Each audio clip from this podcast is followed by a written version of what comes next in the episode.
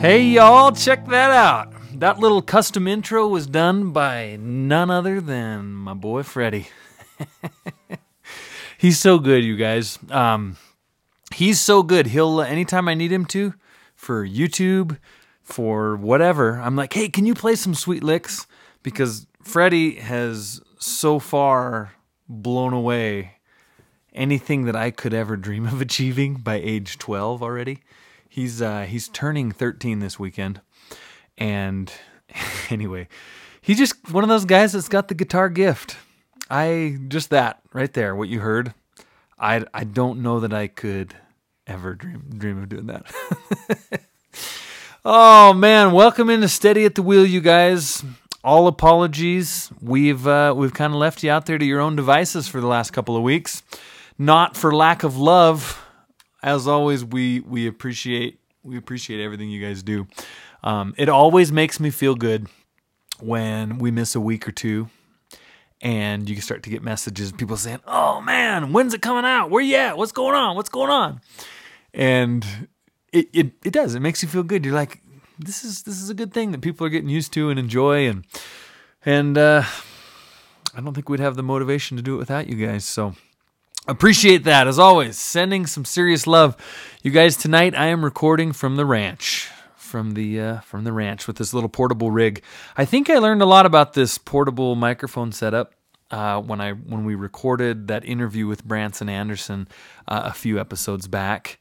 We were we were doing that live on the go, and I really messed up the balance on that. I am quite boisterous and loud, and Branson is not as loud and as some of you, I'm sure, realize we just we just cut that raw and posted it. And that's similar how this will be. It's just going to be cut raw and posted. However, I am by myself, you guys. There are no special guests on the show on this episode. Uh, Luke is absent. We just just just busy, and you guys are busy too. Um, it, we don't own the rights to being busy. I know that, that this time of year on our end anyway, this time of year, and you you you you know you tell us if you relate. You tell me if you relate to this. But this is the time of year where like everything's coming down to the wire. All these projects that you you like to do in nice weather, especially here in Montana, uh, you have to get these these warm weather, nice weather projects done while the weather is just that nice. Otherwise, well, one of two things one, you're just not going to get it done and it's going to get pushed into next spring and summer, or you're going to be outside doing it in some miserably cold weather. I'm reminded of a time on the ranch here that it was, I think it was 20 below zero, 15 to 20 below. It was one of those cold snaps that we get. And we had come home from church, and as we looked out, you know, you always, the way the ranch is set up here, you kind of you kind of come off a little sweeping hill, curve hill, and you can look out to the east and see the cow herd. And we looked out to the east that day, and the cows were all in the haystack. And of course, so we, we change, we, we put on our, our warm stuff, and we shoot out there as quick as we can because this is the dead of wintertime. And we got out to that poor haystack, and these cows had gotten so deep into it that the entire back fence of this hay corral uh, or stack yard, whichever you prefer, the back, I mean, it was just gone. It was a barbed wire fence. It was a five wire barbed wire fence, and they had pretty much just pancaked it. And it was so far gone that we realized we weren't going to be able to repair it. Um, so uh, if I remember this correctly, we had had, I think we had planted some posts, some railroad ties, because uh, we, we knew that this was a fence that at some point was going to need repair. Something to do with the the wind being so cold, all the cows kind of bunched up behind this haystack. And as they bunch tighter and tighter to put their body heat together, they just kind of pushed the fence over.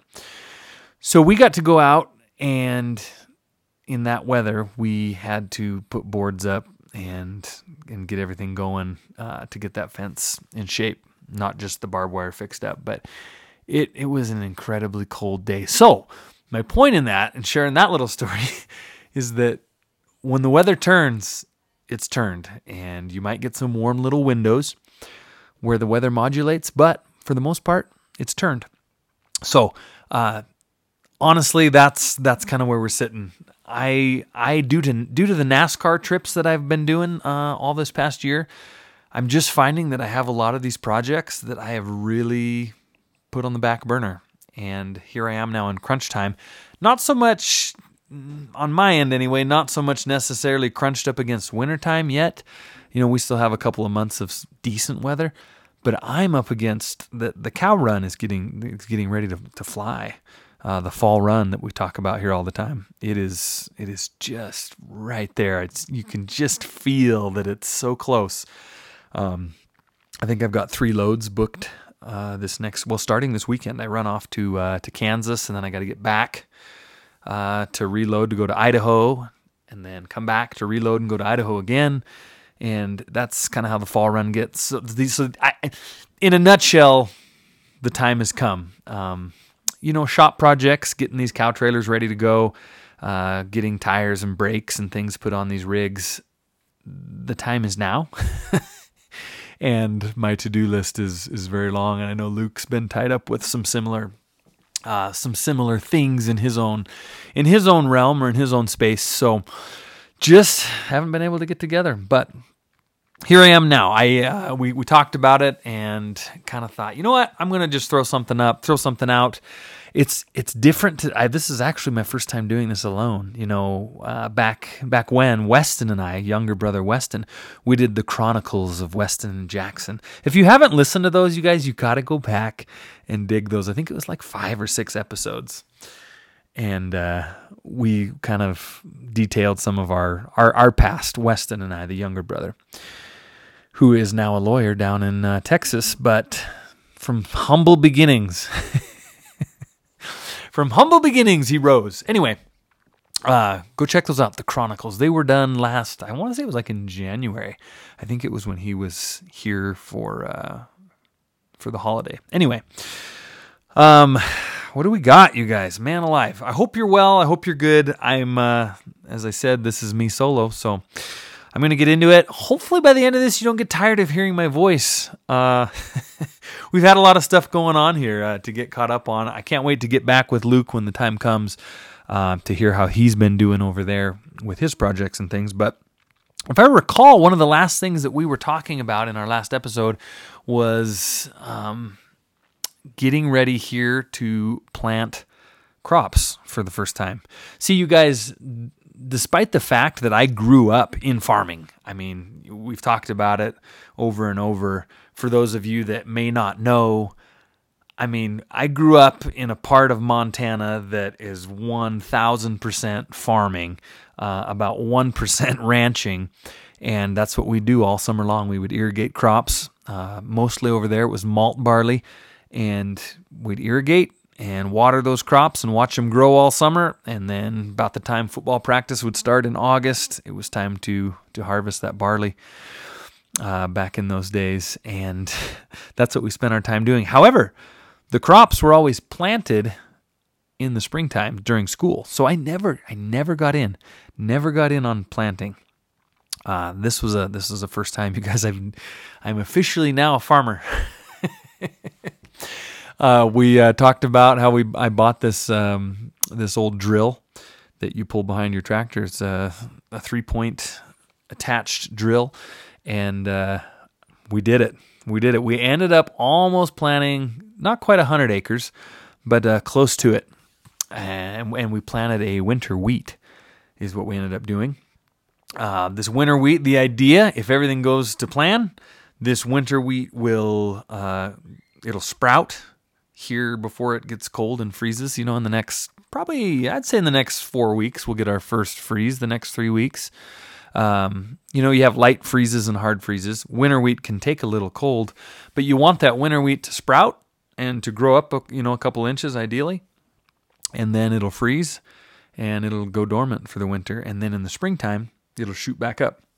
And this specific variety that we uh, planted is designed to grow and be very bushy and you know moderately tall so that we can cut it for hay for the cows. Um, we're trying to rehab a lot of this a lot of this ground here on the ranch that was hammered out by the drought uh, that we've had the last three years, and uh, I think we're I think we're well on our way. I think we have a good plan. We have a good strategy. We're going to stick to the plan. But the weakness in the plan, at least uh, I have a little more hope today. But the weakness in the plan prior to today was my lack of faith in my ability as a farmer, because I've never done it. I've been around it. I have irrigated thousands and thousands and thousands of acres over the years of different crops, mostly mostly barley and alfalfa, but again, never never done it. So the thing that I found I struggled with the most was this. You, basically the way it works is you you put your seed, this uh, wheat seed, you put it into the hopper of this seeder or this drill they call it.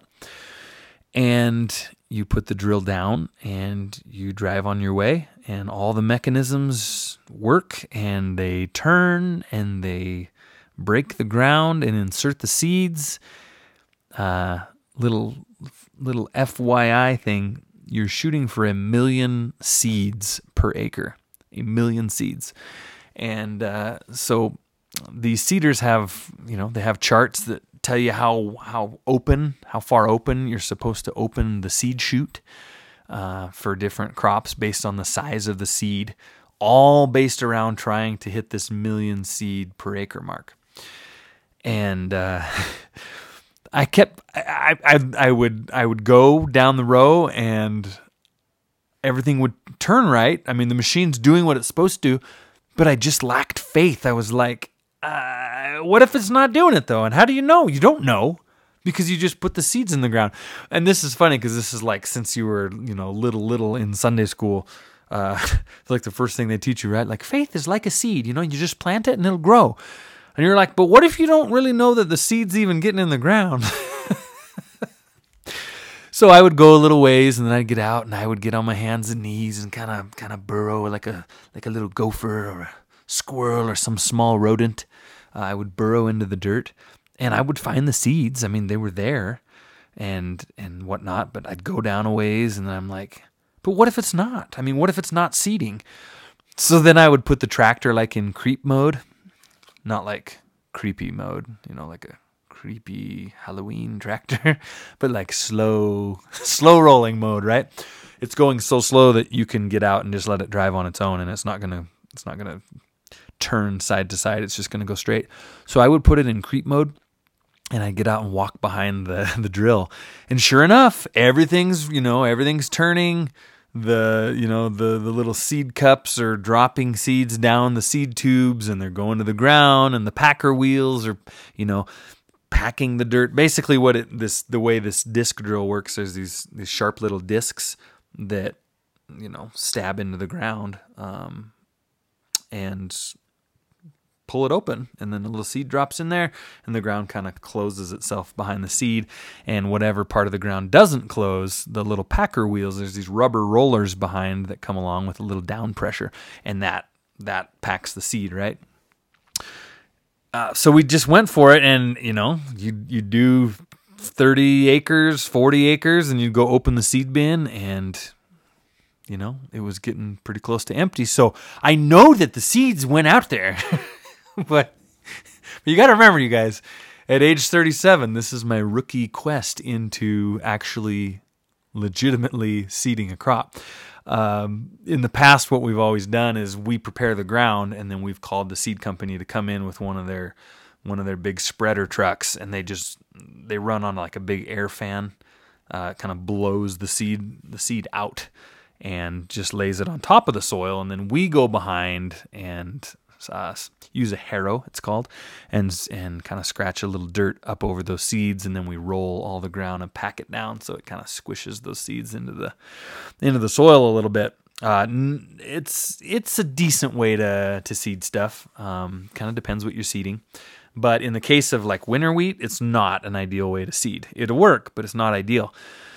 And again, you have to work around their schedule when they can come and do it. I'd rather than, you know, here's my little window. I'm not on the road. I'm home. Let's drill this crop. Let's put her in the ground, baby. so, uh, fast forward to today, we got, um, oh, last weekend, I think we got this beautiful three day rain where it just drizzled for three days. Um, hugely, you know, hugely needed, always needed. We'll never complain about rain.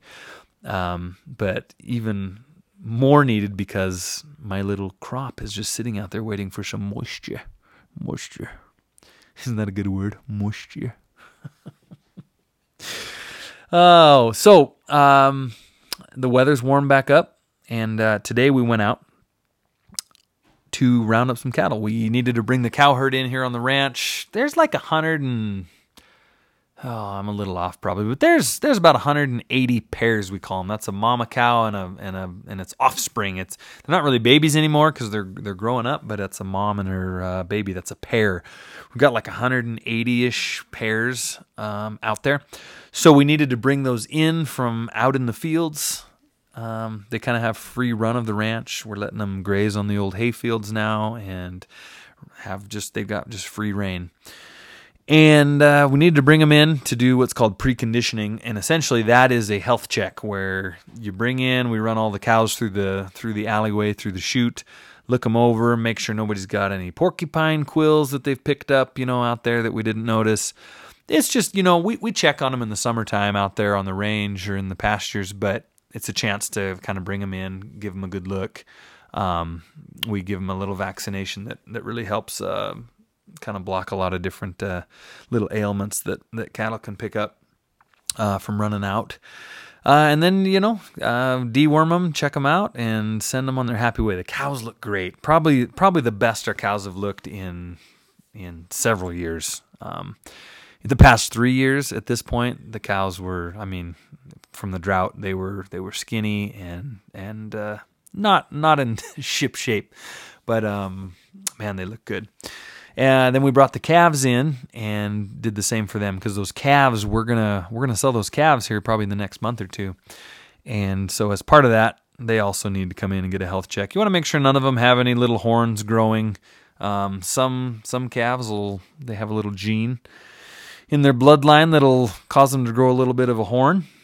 I should say horns. They don't just grow one horn, or they would look like a unicorn or something.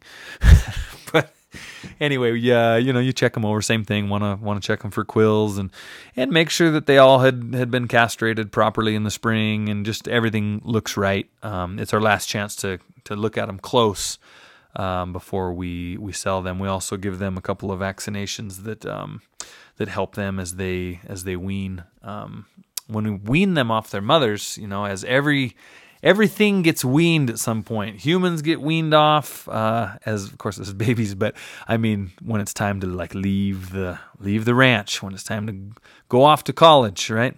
Uh, it's a very stressful time for uh, for those calves, and so they as they're stressed, uh, their immune system gets a little weaker, and they're more susceptible to sickness. As you know, that probably applies to humans lower your stress load, boost your immunity, right? The more stressed out you are and frazzed you are, it seems like you're, you know, you're lining yourself up for some uh, potential sicknesses. So try to live a stress-free life. Good luck with that. right? But anyway, the point out, the reason I'm telling you about the cows is because I again got on my hands and knees because it's been, you know, 4 days, 5 days since the rains. And guys, guess what?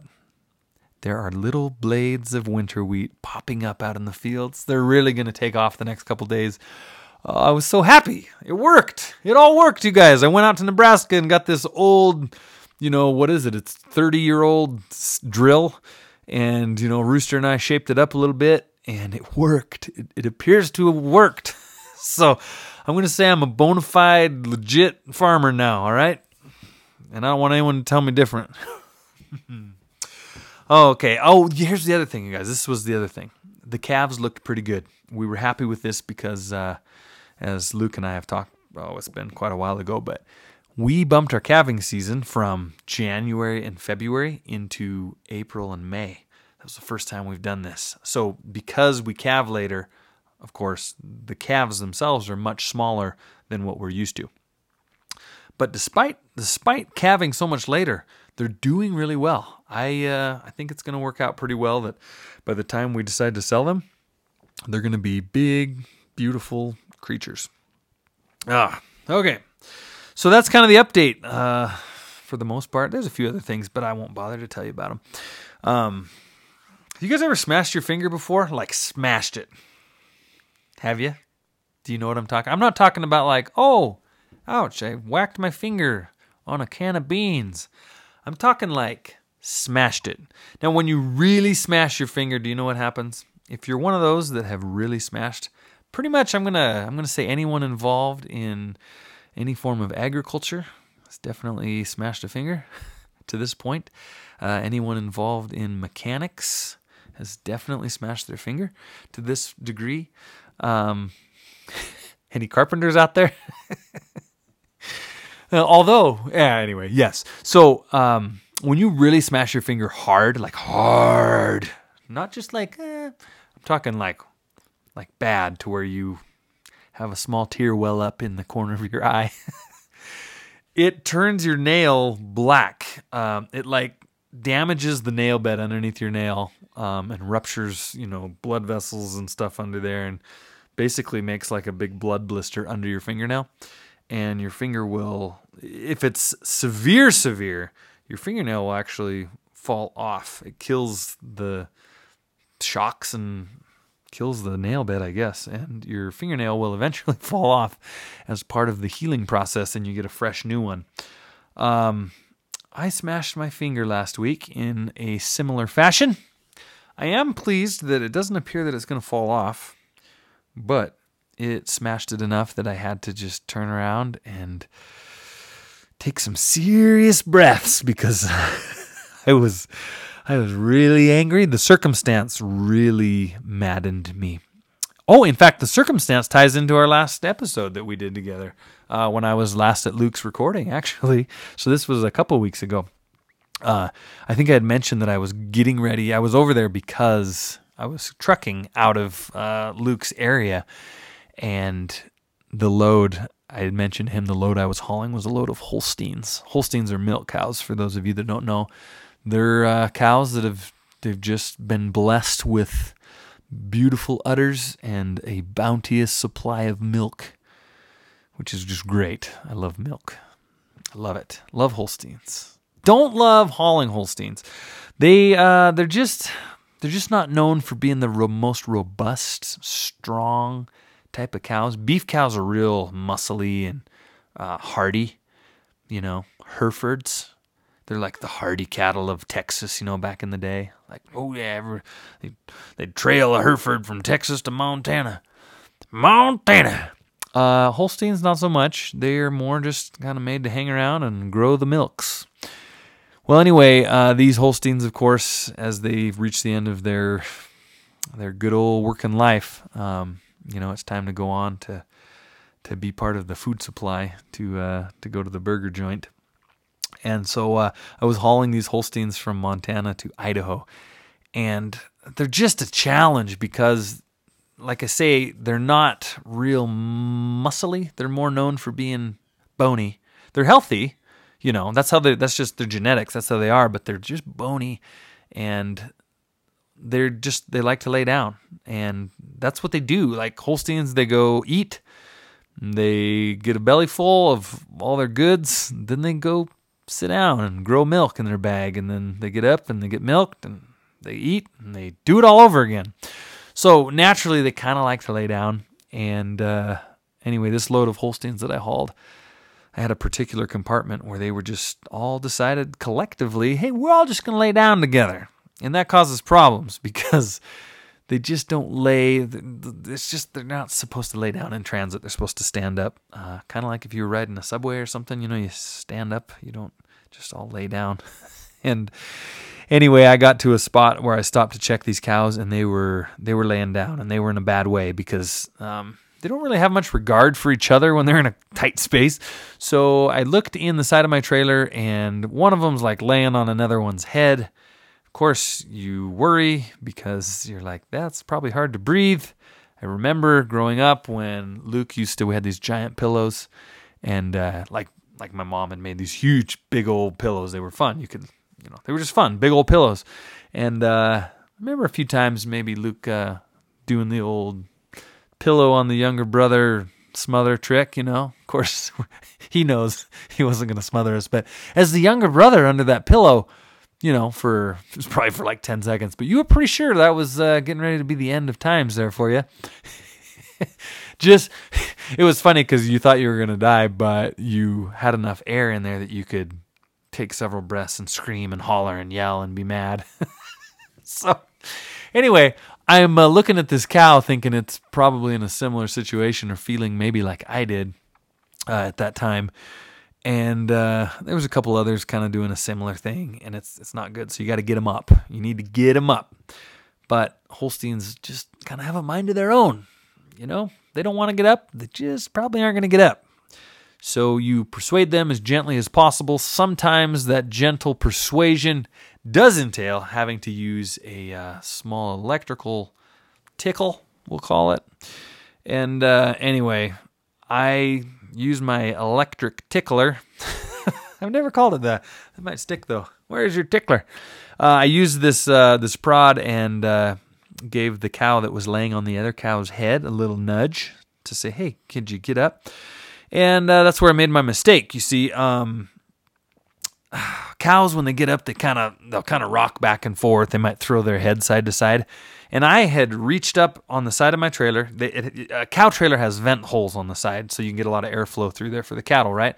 Uh, so if you need to climb onto the side of your trailer to gain access to a compartment that's raised up, um, you have to hang onto the sides, right? So you're just, I mean, think of it like reaching your hand through a hole and hanging onto something. Um, your fingers are all inside of the trailer. Your palm, of course, the back of your hand is on the outside, and your knuckles are on the outside of the trailer. But the fronts of your uh, your or the backs of your fingers are all inside the trailer. So here I am, uh, one one hand through an air vent, you know, fingernails inside the trailer, and the other hand is using my electric tickler to reach through another hole and uh, persuade this cow to please kindly lift your body weight off of the head of your little buddy here so that it doesn't suffocate. And uh, so I gave the cow a little, you know, a little zippy zip, and and she thrashed her head to the side and just just smashed her head right into the side wall of my trailer. Um, However, it wasn't totally into the sidewall of my trailer. It just so happened to be that my middle finger of my right hand was right there, just right where her old eye socket or whatever was at. And uh, they met up. And of course, the sidewall of the trailer doesn't have a whole lot of give, being that it's a aluminum wall made for containing cattle. And my finger came out of that little, eh, little interaction worse worse, much worse off than it was before. I climbed on the side. and uh, at that point, I kind of lost all my focus and I did not really care so much what happened to who. Uh, but I did get the cows up. Everything, uh, everything ended up fine. I got them all the way to Idaho, and we did not have any issues with the cows uh, passing on. But my finger is still, still black. But it's not going to fall off. It didn't totally blacken. So that is, uh, that's a bonus. So if you have a smashed finger out there, if you're listening and have a smashed finger, I uh, I feel for you right now. I'm looking at it as we're as I'm speaking, and uh, just knowing that somebody out there has probably just recently gone through a similar pain. So I got you. all right, uh, I want to tell you a story. Uh, this story is going to have a. I've got two stories to tell you. All right, uh, well, maybe two and a half. Anyway, um, I want to tell you this story. This was comes from my sister actually, who lives down in Arizona, and uh, kind of in the family um, amongst my my siblings, I I would say I've kind of become.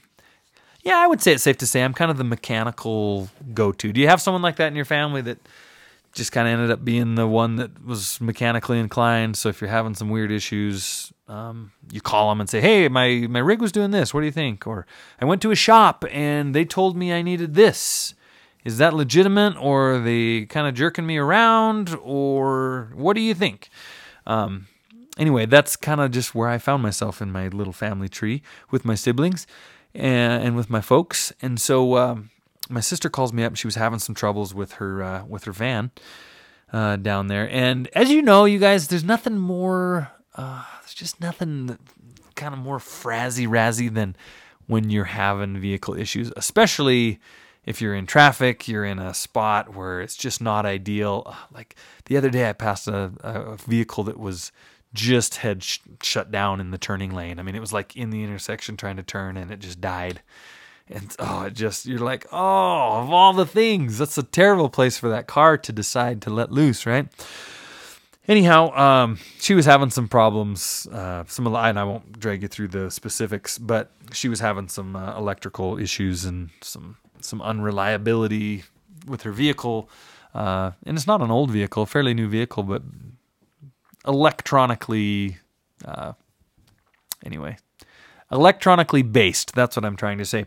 So, uh, kind of gave her some ideas, you know, to check for some basic stuff, you know, battery, alternator type stuff. And uh, turned out it was, I, I, believe that in the end it was an alternator. But uh, once she got her vehicle in the shop, she uh, she so much hates to be left stranded somewhere uh, at the mercy of others that when it was in there, um, and this was a Honda van that uh, kind of had the right amount of mileage that it was probably time you might start thinking about a timing belt, right? Um, I think they have a, an actual belt on those. If it's a chain, somebody out there probably knows. I apologize for the mix-up. Timing belt or timing chain on this uh, on this Honda. So, uh, of course, when a timing belt or a timing chain uh, goes when it when it goes bad, it's it's not I mean, it's not good. You're you're definitely dead in the water, and if it really goes bad, it can even it can even damage your engine in a more serious way. Um, so while it was in there, she goes, you know what? Let's let's do the timing belt. I think we should do the timing belt. And uh, of course, the mechanic's like, well, yeah, that's timing belt's a good job. It's a good paying job. It's an expensive job as a you know as a consumer or as a customer. You're going to pay a lot for a timing belt. It's a lot of labor. It's a very simple part, but the labor involved to access that that part. Uh, as you may or may not know, the labor is kind of the killer on that thing. But uh, she called and was telling me all this, and I was and I kind of let her talk and finish up. And when she got done, I kind of gave her the the verbal slow clap, and was like, "This is great! Like I'm so proud of you. You went in, and you were being proactive on your maintenance. I love." Being proactive on maintenance. I love hearing about others being proactive on vehicle maintenance. Um, when my uh, when my Freightliner that I uh, that I use my Cascadia that I call Charlie Brown, when it reached a million miles, I took it into the shop and gave it what I called the million mile makeover, where I said, okay, here's like 15 things that I want inspected slash uh, changed, regardless. You know, I put new springs on it. We did kingpins, um, you know, brakes and drums, and um, just uh, I won't go through it all, but a lot of stuff that you know, a lot of it there was nothing. They're like, your kingpins really don't have much play. There's a little, but not much. I was like, well, change them. I just want them to be tight. I want, you know, it's they they made it a million miles. Like, good for you. Yeah, you know, I I applaud you, little part. Uh, you know what? I'm going to let you retire. I'm going to I'm going to pull you out, let you get repurposed into something else at the uh, at the scrapyard. So, um, when she told me this story, I was I was just so tickled. So it, it just got me to thinking that, you know, how are you how are you with your prevention, with your maintenance? Um, an ounce what's a, an ounce of prevention? I don't know, guys. I'm sorry. Wow. That one left me in a hurry. you know what I'm talking about. Um, especially you guys in the trucking world, you guys out there uh, wheeling it out there if you're wheeling. Um, man, dude, don't, don't, just don't scrimp. Do not scrimp. Do whatever you got to do to come up with the money to make sure that you are not not cutting, making shortcuts, taking shortcuts with your um, with your maintenance. Um, it just pays such dividends in the end. One, you know, it adds to your truck reliability. Two, uh, you know, it's it's a you're really mitigating your risks of as far as getting stranded somewhere, um, having a tow bill. You know, like it seems like well, I can't quite afford to do such and such. You know, you know, for example, um, when your air compressor comes out, when you take your air compressor out on a Detroit, on a Series 60 Detroit, and you pull that air compressor out, your um, your cam position timing sensors, um, it's it's got these two little sensors, and they're right there, and they're like fifty bucks a piece. And if your compressor is on, they're very hard to replace. So you got that compressor off, I don't care how old they are. Replace them. Just replace them. Just do it. It's it's great prevention, right? Um, I was talking to my mechanic down in uh, down in Billings, talking to old Smoky Joe. Isn't that a good name for a mechanic, Smoky Joe?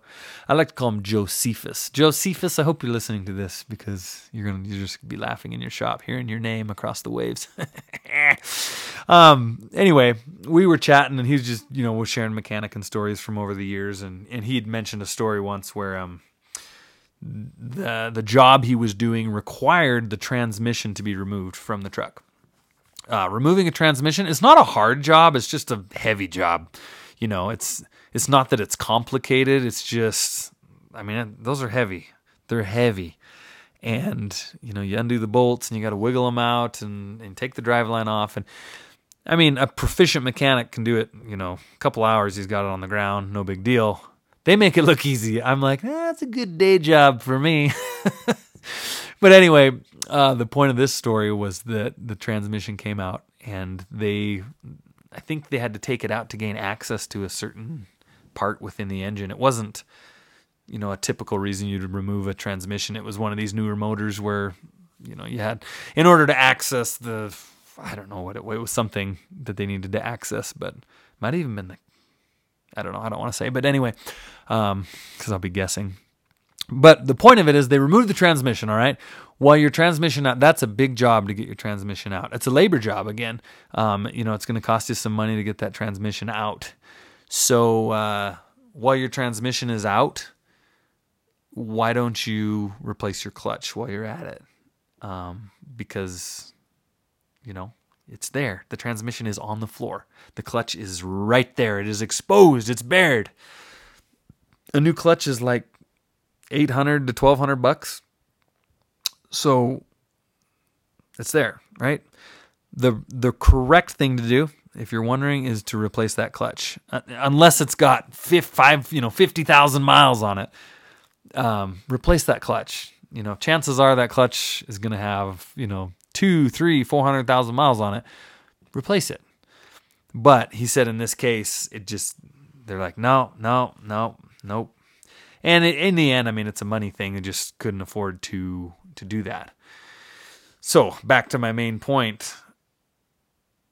Find the money. Figure out a way. Make sure that you're running your business in such a way, you know, don't take loads that are going to leave you such a tight profit margin that you can't afford to replace quote unquote to replace your clutch while the transmission's out. That principle applies to so many different parts of maintaining trucks. But uh, you know, make sure that make sure you can do it. You got to do that because, you know, you throw that transmission back in, you go down the road 50,000 miles, 100,000 miles, thing goes out. You got to pull that transmission again. You're you're paying for the same job to be done twice. So, anyway, enough said about that uh, kudos to my sister, huh? Right? uh, oh, hey, I got to tell you this, you guys. This was crazy. This is a crazy one. What? This just this just dropped in on me this uh, this evening. I am in my hands holding right now. Can you hear that? You know that sound? Yeah, that would be a cardboard box. This is that sound right there. That's nails on a cardboard box. Uh, I received a cardboard box in the mail. This is a cardboard box that I sent out in the mail. It was a box of merchandise, you guys, uh, from my from my own website, from my YouTube channel, from the Wild Wild West deal.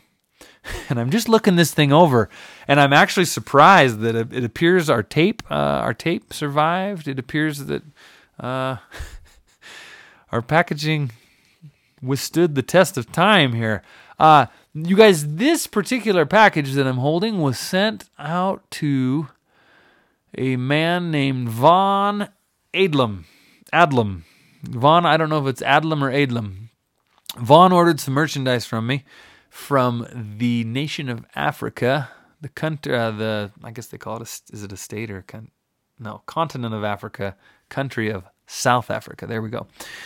And uh, oh, this actually, I remember this was the package. This deal is what caused me to quit shipping internationally. Believe it or not, uh, when I first started my website, I was I was willing to ship stuff uh, internationally. I, I, think I had a thing on there. It was like, yeah, email me, you know, the details. My main regular ordering system is not set up. Uh, it just doesn't work to to do international shipping through the typical uh, protocols that the website provides me because the shipping is such a you don't know you don't know it can be you know you send something to Canada and it's like no that's not too bad and then someone from Europe emails and wants something and you're like okay your shipping's like sixty dollars, and your you know your product is is uh, much less. Uh, but this, I believe, this was the one that this was the straw that broke the camel's back. You guys, I'm I'm sorry as I'm a little slightly distracted as I'm kind of looking this over and reading. Um, the shipping on this uh, was one of those that was I think this total pack I think it was sixty dollars worth of merchandise, and the shipping was almost the same. Um, anyway, what had happened with this deal, I got a notification. Check this out. This is the date. This was shipped. Postage was paid September 14th. We're like September 27th right now, 6th, 7th. This was September 14th. Hold up. 2022, you guys. 2022. This was over one year ago. This was a year and a week ago that I shipped this box to Ovan in South Africa. Wow. Um, I in December I got a notification from PayPal that I had like a it's not really a complaint, it's like a dispute. And the dispute stated that it tells you like like the customer, Mr. Uh, Mr. Adlam, uh, could send a message to PayPal saying, "Hey, this is my beef." Well, his beef was my package never came. Um, don't ask me why, but the package never came. So, of course, PayPal says he's you know he's unhappy because he paid for this stuff and it never came, as everybody would be unhappy, myself included. So they say this is the beef, and then PayPal kind of says, "What do you want to do?" And they give you a couple options, like, "Do you want to dispute the beef? Do you want to refund the beef?" Uh, so of course, I, you know, I feel terrible. I'm like, "Yeah, no, refund the beef." So by the time we do all the refunding, um, you know, you refund the shipping, um, which was oh, I can't remember this. Anyway, you refund the shipping, which was sixty dollars or eighty-seven dollars or something like that, and uh, you refund the shipping. And then the downside of it is you've lost the merchandise, right? So you have you know a hat and a shirt that you had made somewhere at some point, uh, which is worth you know out of your pocket. Oh, I, I think I think the hats you're like $22 or 25 with shipping or something into the hats. You, you you have and I'm being pretty open here with merchandise. You end up with like a $5, $6 profit margin kind of on an item.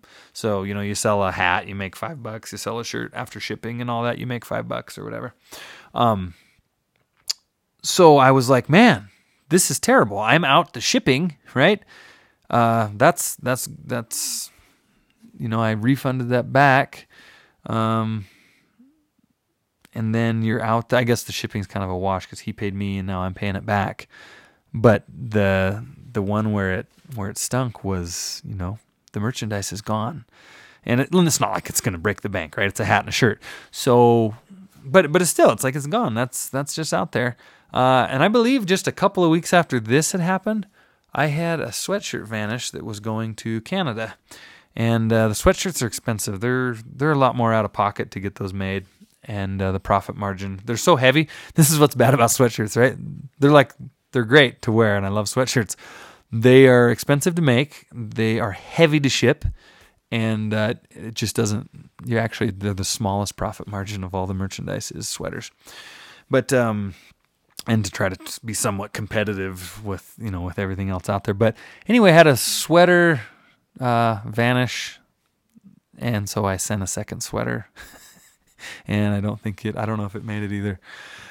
Oh, anyway, it it in the end, I ended up just saying sorry. I can't ship internationally. I'm I, I'm sorry. I wish there was a way that I could, but it seemed like you know domestic shipping in the states. Yeah, you don't hardly have any trouble. You know, here and there something will get returned or whatever, and you you email the customer and you figure out why and you send it back again and it goes.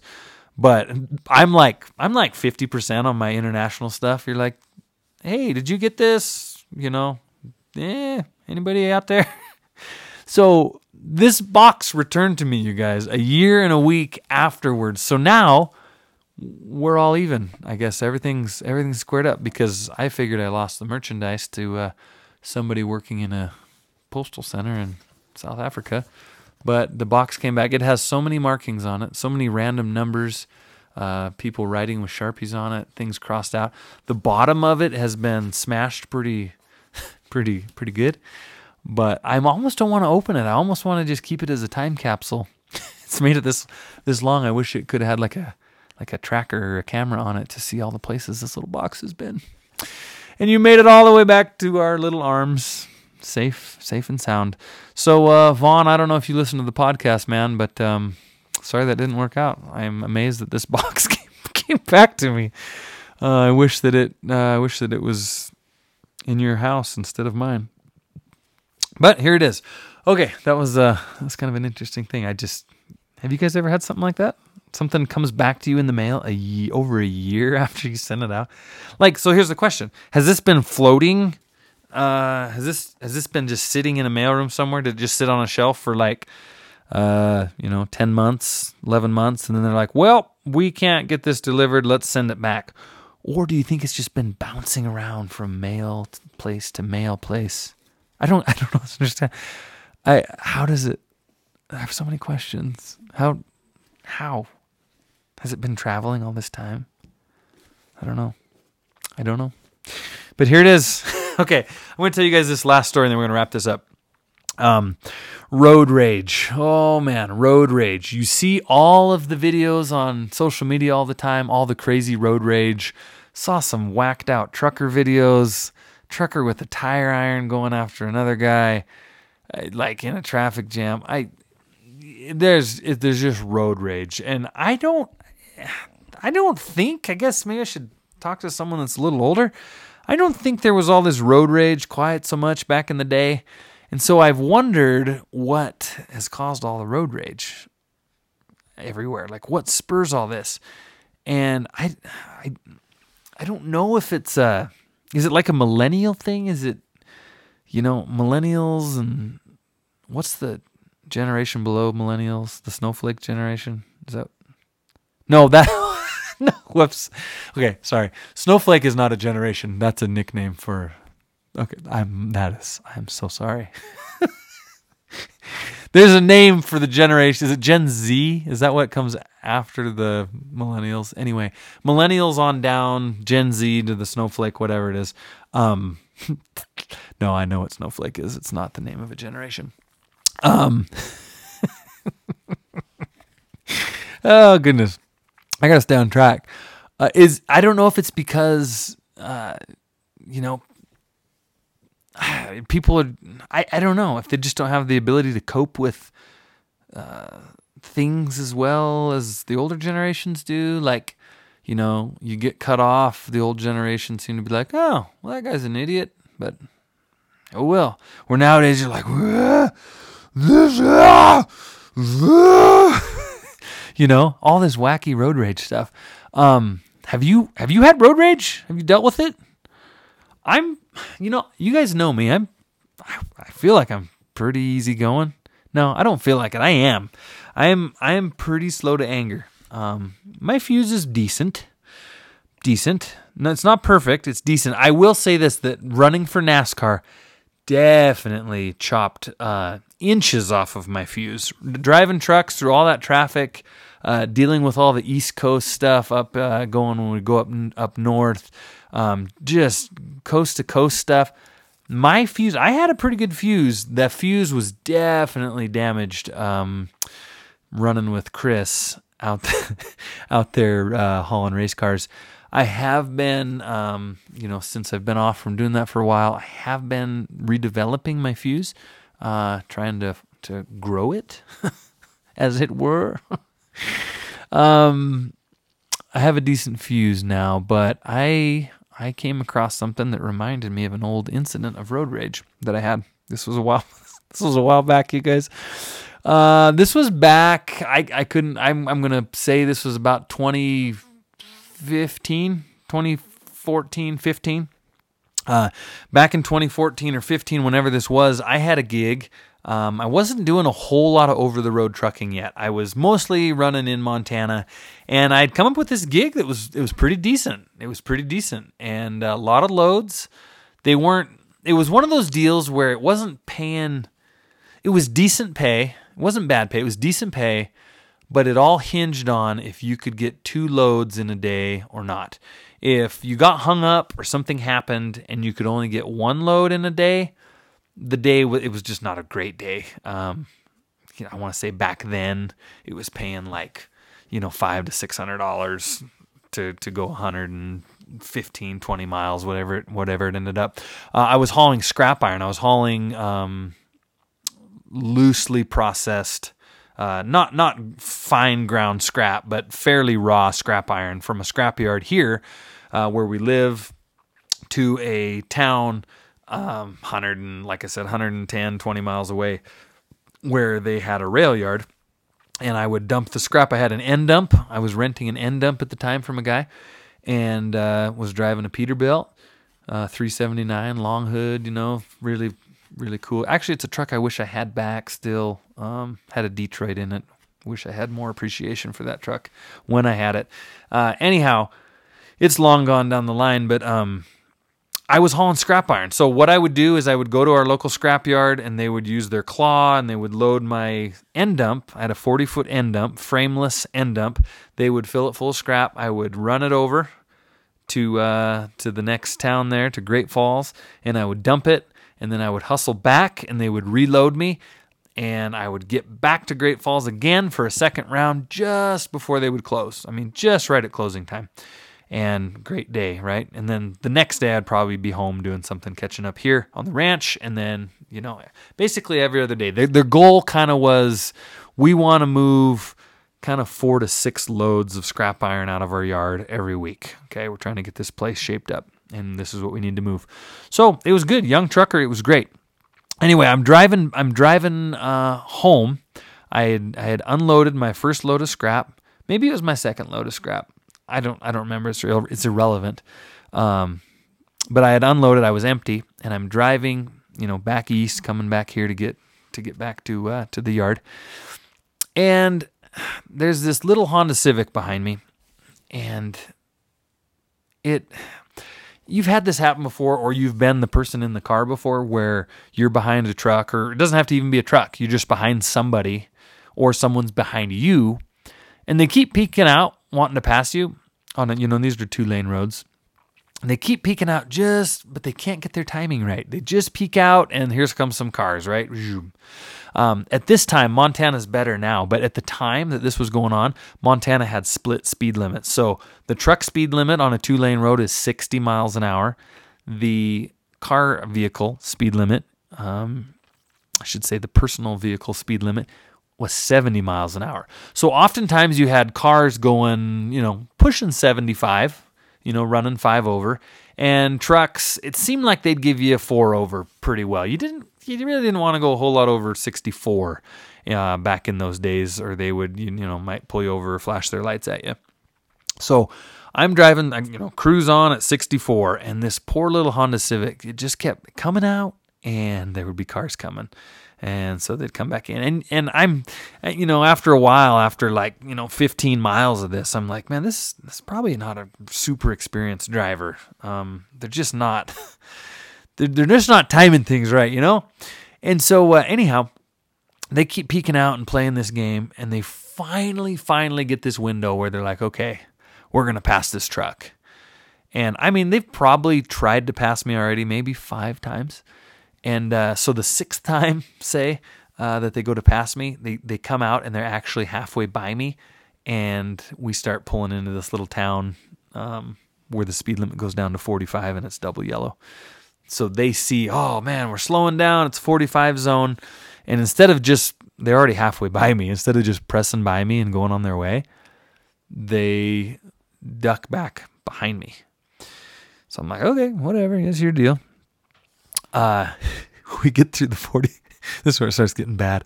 We get through the 45 mile an hour zone and it's time to accelerate back up to highway speed. So I start accelerating. Um, they start accelerating, and the road's wide open. They can pass. Uh, so we get up to speed, and I, of course, you know, top out at 64, and that's where I'm done. And they come around me now, and, and they've got nothing but wide open, you know, Montana big sky two lane. So they're coming, and I'm like, right on, good for you guys. You're finally getting this chance to come around. And as they pull up next to my door, they actually slow down and they just kind of match my speed there. And when that happens, you go, okay, what's going on? So I look down out my window, down at this car, and it's a young couple. I'm going to say they were probably like boyfriend, girlfriend type thing. Um, maybe, I don't know, 19, 20 years old. And the girlfriend looks up at me, pulls out both of her middle fingers, and starts just pounding them against the glass of her passenger window uh, pounding them against the glass, and then starts just pumping them like she's like running, you know, rah, rah, rah, yeah, nah, nah. like trying to give me the most vehement, uh, forceful middle fingers that she can possibly come up with. And then her boyfriend in the driver's seat looks over and realizes his girlfriend, despite the pumping of the fists and the banging on the glass, is not getting her point across to me well enough that he goes ahead and reaches over, you know, kind of has to look down awkwardly so he can try to look up at me. And he also adds a middle finger. So now I've got three little middle fingers down there banging on the glass and doing the dance and all this, really letting me know that I am a horrible person and should be ashamed that I've made them so angry, right? No, I'm in the truck going, have you ever had this happen where somebody reacts out of nowhere to you and you're like, what? Hold on. What are you talking? Where do you get off? what? Where? So that's me. I'm looking down just like, oh. And you know, I don't know what it was that day, but I just, they just flipped the switch. The fuse, for whatever reason, I'm going to guess that it was probably my second load. I bet I was tired and it was the end of the day and I've been pushing hard. Those you had to get up like at 5 on those days to go get loaded in time and I bet I was kind of at the end of my rope is why that I had this response or this reaction. And what it was was that I went ahead and just laid on the old throttle. Just put that hammer down, bud. Put that hammer down. That's what I did. So uh, their little Honda Civic gets around me, you know, because it takes a minute to build up a head of steam in your semi. So they're, you know, they after they'd finished rattling down their middle fingers at me, they uh, they get out in front of me. Flip uh, switch has flipped, and I am I am headed for him. I'm like, you know what? No. I put the pedal to the metal and I start gaining on him. and now we are all running like. Uh, I don't know, probably 80, 85, 90. Now as I look back at it, not and this is and I'm saying this is not a great decision, but again, for whatever reason, I just I just had enough. So I, am following them now. I'm hot on. I'm not tailgating them, but they realize that I am now matching their speed. And that poor little Honda Civic is just, I mean, it's puffing little puffs of smoke, and they're, I mean, they got the, they got it all the way. They got it all the way. And um, of course, this truck that I'm in, it's like a 90 mile an hour truck, no problem.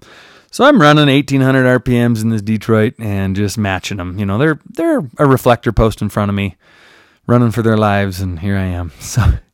I, I don't know what I'm gonna do. I'm just like I don't know. I'm just I'm just gonna follow them to let them know that this young, you know, being youthful and and you just no. You know what? N- apparently, no one in your life has ever told you no and stop. And I was going to be the guy to do that this day. No and stop.